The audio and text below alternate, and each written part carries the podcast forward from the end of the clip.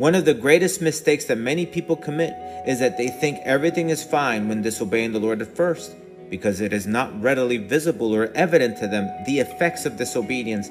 They think that because they did not see the lightning bolt come down on them at that exact point that they got away with it, or that there are no consequences. But that couldn't be farther from the truth. Hello and welcome to another message from the Latter Rain Ministries, where we're dedicated to sharing Jesus Christ and His truth with the world. In today's message, we'll be talking about how disobeying the Lord causes self destruction. Obeying the Lord produces unlimited life, and in all kinds of respects, especially in the spiritual world, which matters the most. God's kingdom is the only thing that lasts forever. But the opposite is also true. If a person chooses to disobey the Lord, then they will only bring upon themselves painful consequences that affect them personally, sooner or later. Quite simply, God is not affected by our disobedience. We are. Today's message is inspired on the book of 1 Kings, chapter 13.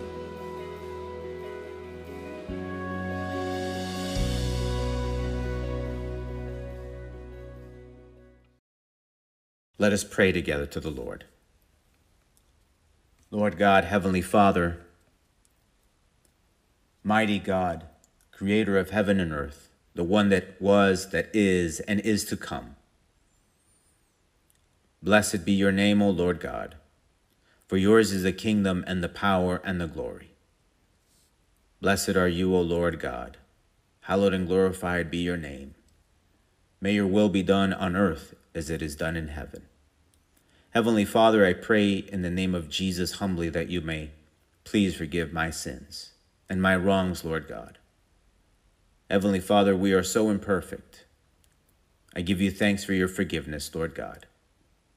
Heavenly Father, I pray, Holy God, that you may please, Heavenly Father, help us to understand your will, your ways. Help us, O oh Lord, to be able to have a heart to obey you, to follow what you want us to do. Heavenly Father, help us to understand that it is necessary to be faithful. It is necessary to put our complete faith and trust in you, in your word, and to endeavor to do your will as much as possible. Help us, O God. In Jesus' name I pray. Amen. Today's key passage reading can be found in the book of 1 Kings, chapter 13. This is the word of the Lord. And behold, a man of God went from Judah to Bethel by the word of the Lord. And Jeroboam stood by the altar to burn incense. Then he cried out against the altar by the word of the Lord and said, O altar, altar, thus says the Lord, Behold, a child, Josiah by name, shall be born to the house of David. And on you he shall sacrifice the priests of the high places who burn incense on you, and men's bones shall be burned on you.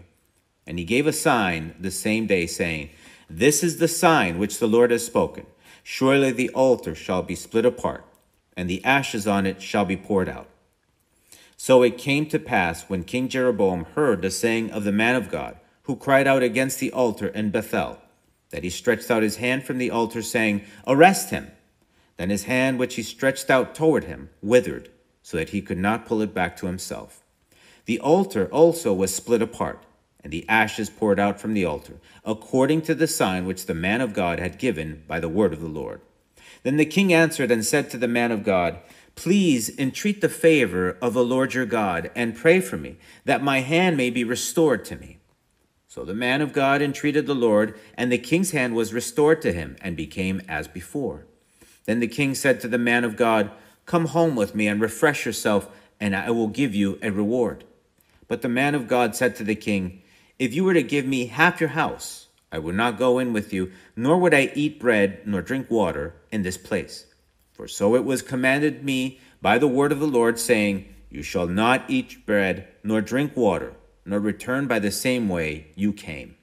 So went another way and did not return by the way he came to Bethel. Now an old prophet dwelt in Bethel, and his sons came and told him all the works that the man of God had done that day in Bethel. They also told their father the words which he had spoken to the king. And their father said to them, Which way did he go? For his sons had not seen which way the man of God went who came from Judah. Then he said to the sons, Saddle the donkey for me, So they saddled a donkey for him, and he rode on it, and went after the man of God, and found him sitting under an oak. Then he said to him, Are you the man of God who came from Judah?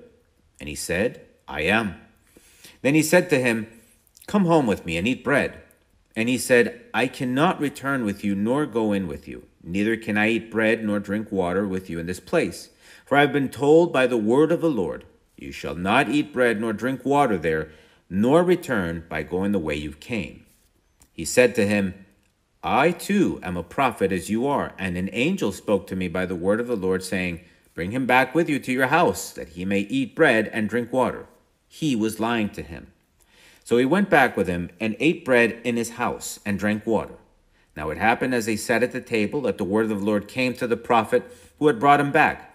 And he cried out to the man of God who came from Judah, saying, Thus says the Lord, because you have disobeyed the word of the Lord and have not kept the commandment which the Lord your God commanded you, but you came back, ate bread, and drank water in the place of which the Lord said to you, Eat no bread and drink no water. Your corpse shall not come to the tomb of your fathers. So it was after he had eaten bread and after he had drunk that he saddled the donkey for him, the prophet whom he had brought back.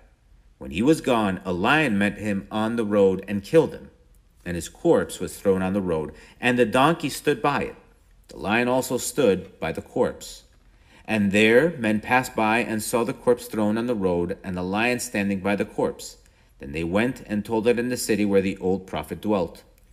Now, when the prophet who had brought him back from the way heard it, he said, It is the man of God who was disobedient to the word of the Lord. Therefore, the Lord has delivered him to the lion, which has torn him and killed him according to the word of the Lord which he spoke to him. And he spoke to his son, saying, Saddle the donkey for me. So they saddled it. Then he went and found his corpse thrown on the road, and the donkey and the lion standing by the corpse. The lion had not eaten the corpse, nor torn the donkey. And the prophet took up the corpse of the man of God, laid it on the donkey, and brought it back. So the old prophet came to the city to mourn and to bury him. Then he laid the corpse in his own tomb, and they mourned over him, saying, Alas, my brother! So it was, after he had buried him, that he spoke to his son, saying, When I am dead, then bury me in the tomb where the man of God is buried. Lay my bones beside his bones. For the saying which he cried out by the word of the Lord against the altar of Bethel, against all the shrines on the high places which are the cities of Samaria, will surely come to pass. After this event, Jeroboam did not turn from his evil way, but again he made priests from every class of people for the high places. Whoever wished, he consecrated him, and he became one of the priests of the high places. And this thing was the sin of the house of Jeroboam, so as to exterminate and destroy it from the face of the earth. Throughout this passage, we see that God said two things to two people, and they both disobeyed. We see King Jeroboam and this person referred to as the man of God. Now, regarding Jeroboam, God had said that he did not want sacrifices done in high places outside of Jerusalem. And also, Jeroboam was not to do things that were supposed to be done only by the priests. Even though he was king, it was not his place to burn sacrifices to the Lord. And regarding the man of God, the Lord had told him not to eat or drink anything in the territory he was sent to go prophesy in we saw that both disobeyed. And despite seeing God's hand in action, the man of God had seen how even the Lord in an instant had withered the king's hand when the king commanded to have him arrested, and of course, the fulfillment of prophecy. And Jeroboam experienced both God's punishment when his hand was withered, and he also experienced God's mercy when his hand was healed miraculously. Both men received God's instructions. Both saw God work miraculously, and yet both disobeyed the Lord, and both were destroyed because of their disobedience. And so we can conclude that when God says something and people deliberately defy the Lord, they bring upon themselves their own self destruction. Pretty simple to understand, right? What is the first takeaway we can see from all of this? God says things for a reason. There are very distinct reasons for why the Lord says what to do or not do. There are no accidents. There is no just because in the Lord. If the Lord gives directives, he has good reason for them. That's the first thing. The second thing is that we may not always understand the reasons. Whatever the Lord commands may or may not make sense to us, but that doesn't mean that just because we don't understand something, that it does not make sense in all reality. There are quite a few things all of us depend on, and we don't know exactly how they work or why they are the way they are. There is a common saying that people have where they say that God works in mysterious ways. Just because something is a mystery to us does not mean that there isn't a very rational explanation. Something that is a mystery means that the reason or how something works is just unknown to us. But there is a reason. There is something that makes things what they are. With this notion that we may not understand the reasons for why we should or should not do in the Lord, we need to understand that God is simply a much higher being than us. First in this is that the Lord is God and we are not. So within that within itself, we as human beings have varying limitations. We cannot see what God sees. We cannot know what God knows. And of course, we cannot do what God does. It's just impossible for us to ever get to where the Lord is. So it is impossible, at least in our own present state, to understand what God understands. For it is written, For my thoughts are not your thoughts, nor are your ways my ways, says the Lord. For as the heavens are higher than the earth, so are my ways higher than your ways, and my thoughts than your thoughts. So there it is. We have our extreme limitations in comparison to the Lord. Jesus also said this when speaking to Nicodemus. Jesus answered and said to him, Are you the teacher of Israel, and do not know these things? Most assuredly, I say to you, we speak what we know and testify what we have seen, and you do not receive our witness. If I have told you earthly things, and you do not believe, how will you believe if I tell you heavenly things? No one has ascended to heaven but he who came down from heaven, that is, the Son of Man who is in heaven. So then, we even have a difficult time understanding physical and natural things, things that should be common sense to us. Having said that, how can we even come to understand things that go beyond? We simply do not have the capacity to understand the why for everything the Lord says and does. But again, that does not mean that there isn't a very good reason. Another aspect within all of this to consider, then, is that understanding should not be a requirement for obedience. Just because we don't understand what the Lord tells us to do or not do doesn't mean that we shouldn't obey or go along with it. This involves things like faith and trust. Some might say, I really don't do anything without understanding full well why I should or should not do something. And I would challenge that by saying, everyone on this earth does or does not do things without fully understanding what they're getting themselves into or knowing how things work.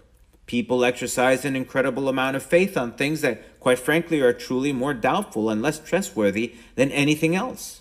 Let's start with things that may not seem as bad per se, but yet people exhibit great faith and trust in them, and despite the fact of not knowing how they work. For example, it is estimated that 2.2 billion people traveled by airplane last year, which is actually 50% of the amount that traveled the year before, which was more than 4 billion passengers. That's a lot of people. Yet, how many of them are engineers? Do all of those 2.2 billion people that traveled in airplanes last year understand how a plane actually works? Do they understand aerodynamics and mechanical propulsion? I could consider myself a moderately educated person as a college graduate with an architecture degree, along with other studies and training, not including the many years of Bible study. Yet I only understand bits and pieces of how a plane actually works. I honestly really don't know how a plane really works? How do thousands of pounds of metal, plastic, fabric, along with hundreds of passengers, in most cases with their luggage and bags, cruise at over 30,000 feet or 9,000 meters above the Earth's surface for hundreds of miles? Yet, not millions, but rather billions of people fly every year on them, and they put their family and their loved ones in them. That is a large group of people that don't know how something works. Yet they put their own lives and their loved ones' lives in them all of the time. How about cars? That's even more of a no brainer, right? That's as common as common can be. Many of us have to use a car or bus to go somewhere every day. For me, it's actually a strange day that I don't use my car to go somewhere. In the United States, for instance, about 87% of our population travels either by automobile or light truck. If we do simple math, That's about 287 million people. 287 million people traveled in some sort of car or small truck. That's a lot of people again. Yet, how many of us know how a car actually works? Where are our engineering degrees? Are we all mechanics? Do you understand the point that is being driven here? In the United States alone, there are hundreds of millions of people that get in things daily to go wherever they need to go, and many of us can't even explain how they work. There are many people that drive cars, for instance, that don't even know exactly when to change the oil in their own vehicles, let alone know how it all works. Let's talk about things that really might hit home for some of you that are dangerous, yet they are done all of the time and without second thoughts. How about sexual relationships outside of the marriage? And this would include premarital sex or sexual affairs out of the marriage. There are many, many people that have sex all of the time and with different people, and there is not enough concern over the potential risk to stop them. The CDC estimates that one in five people in the United States have a sexually transmitted infection as of 2021. That's 20% of our entire population. And this could involve an HPV infection to HIV, there are millions upon millions of people that have something wrong with them health wise that is sexually transmitted. Yet that doesn't stop hardly anyone to do what they do with all kinds of people all the time without even asking anything and without even any kind of protection. And somehow many people think that using some sort of small protective device on a very small area of your body is like a magic shield that can protect against anything that can go wrong. Some people still think that oral contraceptives are synonymous with having protections from an STI. Many are just worried about the unwanted pregnancy part, but not worried enough to just stop and think for a couple of minutes before getting physically involved with someone that could be a complete stranger. Many people find out the hard way when they discover that their sexual partner or sexual adventure gave them a little something to remember them by. Let's get into other things that all of us do all of the time without even having a clue of how something is treated or what things actually are and so on. How about food? We all eat food all of the time, right? It's just part of daily survival. And how many of us actually know what is done with our food, whether we buy it at a restaurant or at a grocery store, or whether it is packaged, or even if we think we're buying something fresh? The only person that could say that they know how their food came about is someone, for instance, that ate the tomato that they grew in their own garden. That's probably the only example that I could give you of someone that knows what was done with their food before putting it in their body. Other than that, most of us really don't know. There is non GMO and organic foods now, but okay, it's written on the package or it's on the sign at the store, but did you see it? Did you witness all that happened with it? No, right? Yet you are putting your trust in people and things that you don't even know. You have to, though, right? Because it's a necessity, or else you would go crazy. How about medications? Were you at the lab where they were produced? How about using illegal substances? How trustworthy are those suppliers? What in God's name happened with the drugs you put into your body or yourself at some point? Only God knows. But a lot of people just go and use them without even batting an eye. And we could go on and on and on with all things that people do and eat and so on without even having any kind of idea day in and day out. Some good things, other risky things, and of course, we have the bad things that many people do all the time without even having an idea or a clue of what they're getting themselves into. Everyone does things all of the time without knowing anything about them or what's even involved with them. So the argument of, I don't do anything without understanding it first, is false. 100% irrefutable. So we don't really need to know the ins and outs of something in order to obey or to do something or to get involved with it. We have proven that everyone has more than enough capacity to do even the stupidest things based on some level of trust and faith. And so let's inject some common sense here. It is important to understand who we take our lead from. Most people in this world choose to trust very fallible things and people. As humans, we are all very fallible. There is no one perfect.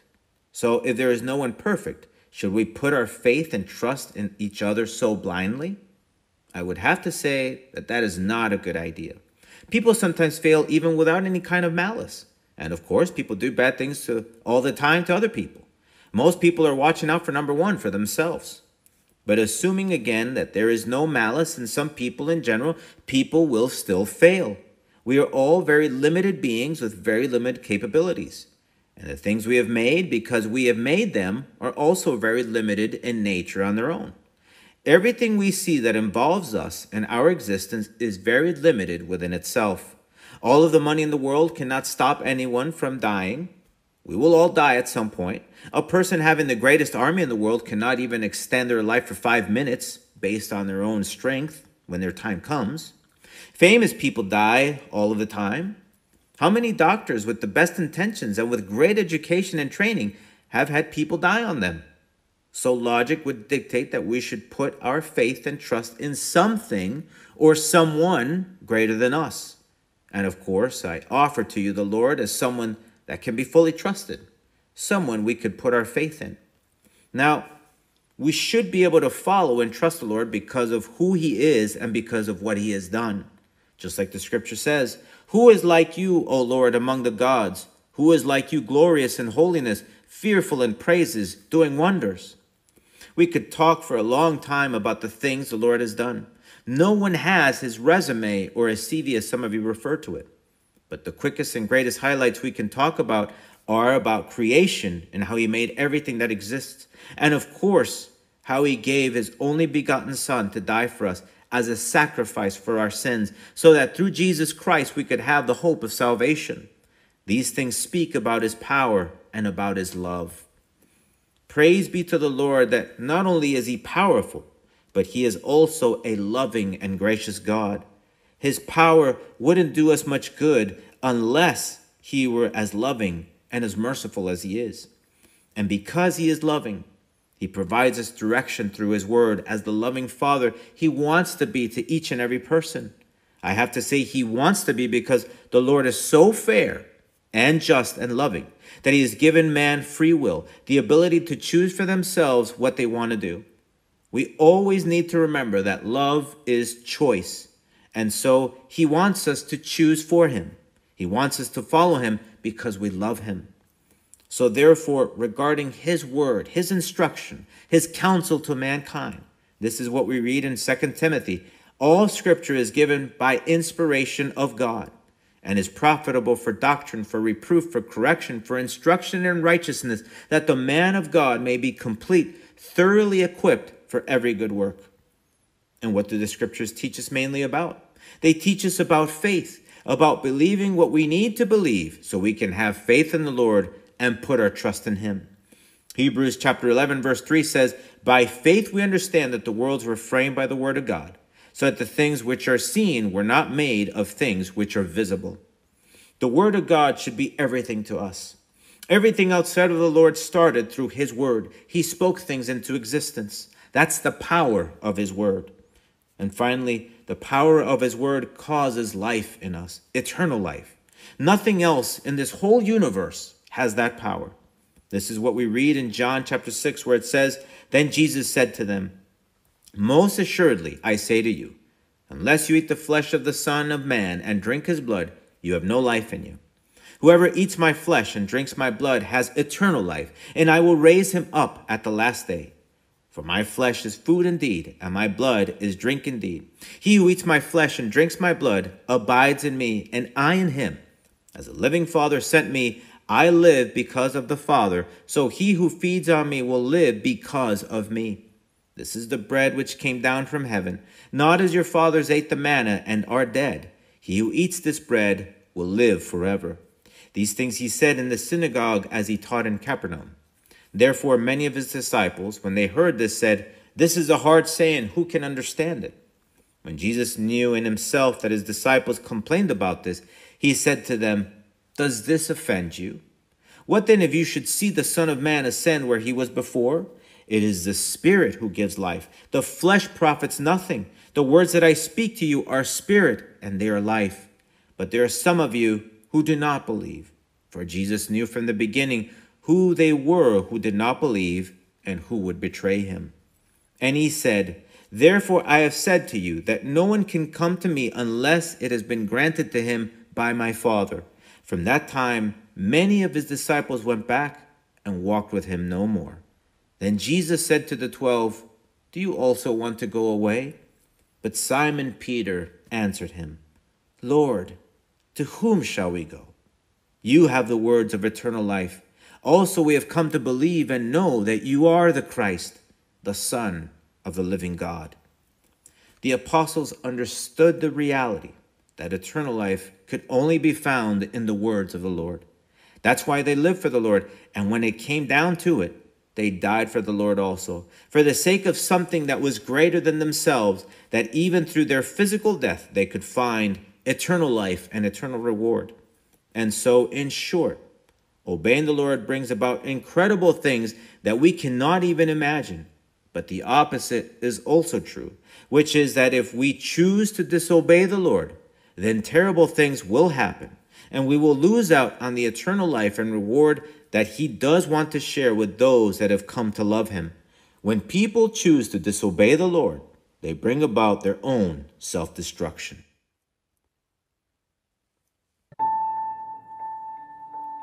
If we look at the history written on the pages of the Bible, we can see that at every point, man's disobedience towards God brought man their own destruction.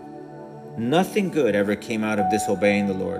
One of the greatest mistakes that many people commit is that they think everything is fine when disobeying the Lord at first, because it is not readily visible or evident to them the effects of disobedience.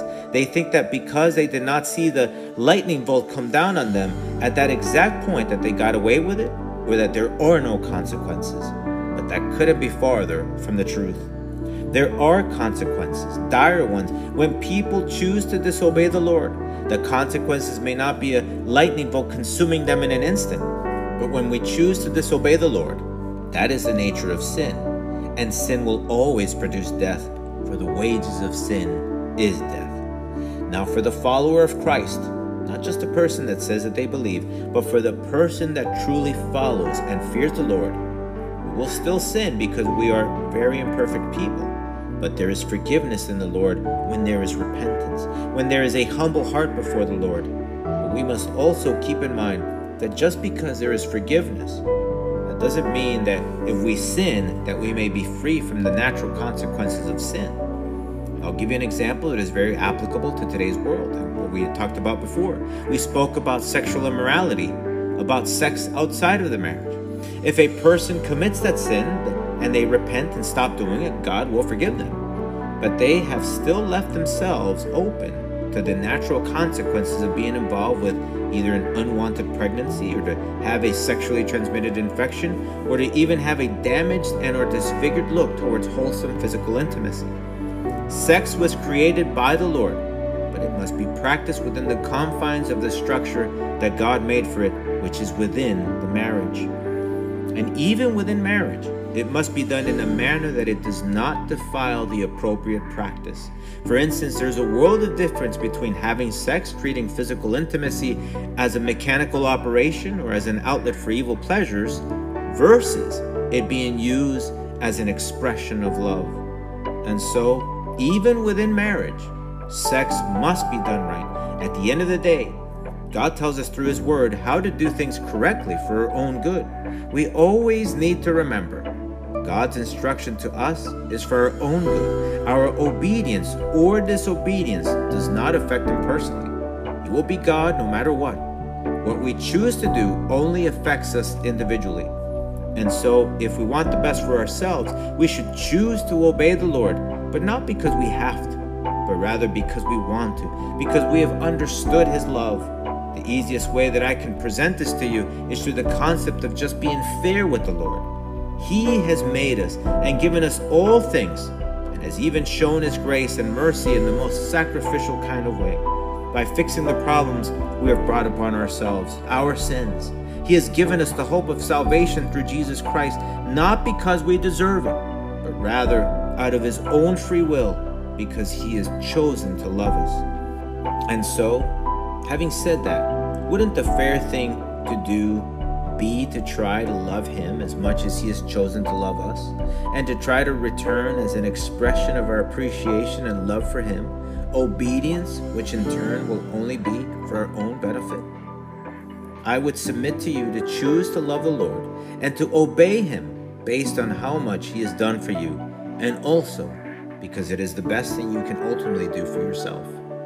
Let us pray. Heavenly Father, Lord God, help us to understand, Lord God. The only thing that really matters is to try to understand who you are and what you've done, and to come to appreciate those things. And Lord, to just be able to come to a point through your promptings, through your Holy Spirit, through your word, to be able to obey you, to just simply just try to do what you tell us to do. Heavenly Father, help us to understand that it is only in our best interest to follow what you tell us to do. Help us to understand, Lord God, and especially in those moments of decision, that when we disobey you, when we look to do opposite of what you tell us to do, we're only causing ourselves harm. We're only causing those around us harm. Nothing good will ever come out of that. Help us, O oh Lord, to understand that through and through. Help us to understand that we need to live your word, to try as best as possible to do those things that please you. But Heavenly Father, help us to understand also that your word is life. Help us, O oh Lord, to not to take your truth for granted, but to appreciate it, to treasure it, but most of all, to be able to do it. I give you thanks for your love and for your mercy, Heavenly Father, because you love us enough to tell us everything that we need to know so that we can have the very best. In Jesus' name I pray. Amen. Please join us again next time as we look into God's Word together. And if you have any questions or just need some prayer, please email us through our website. If you want to listen to other messages, you can go to our website or look for our podcast in the Apple iTunes Store under The Latter Rain Ministries to subscribe. The Latter Rain Ministries is a self supporting Christian ministry dedicated to sharing Jesus Christ and His truth with the world. The Lord is near. May God bless you.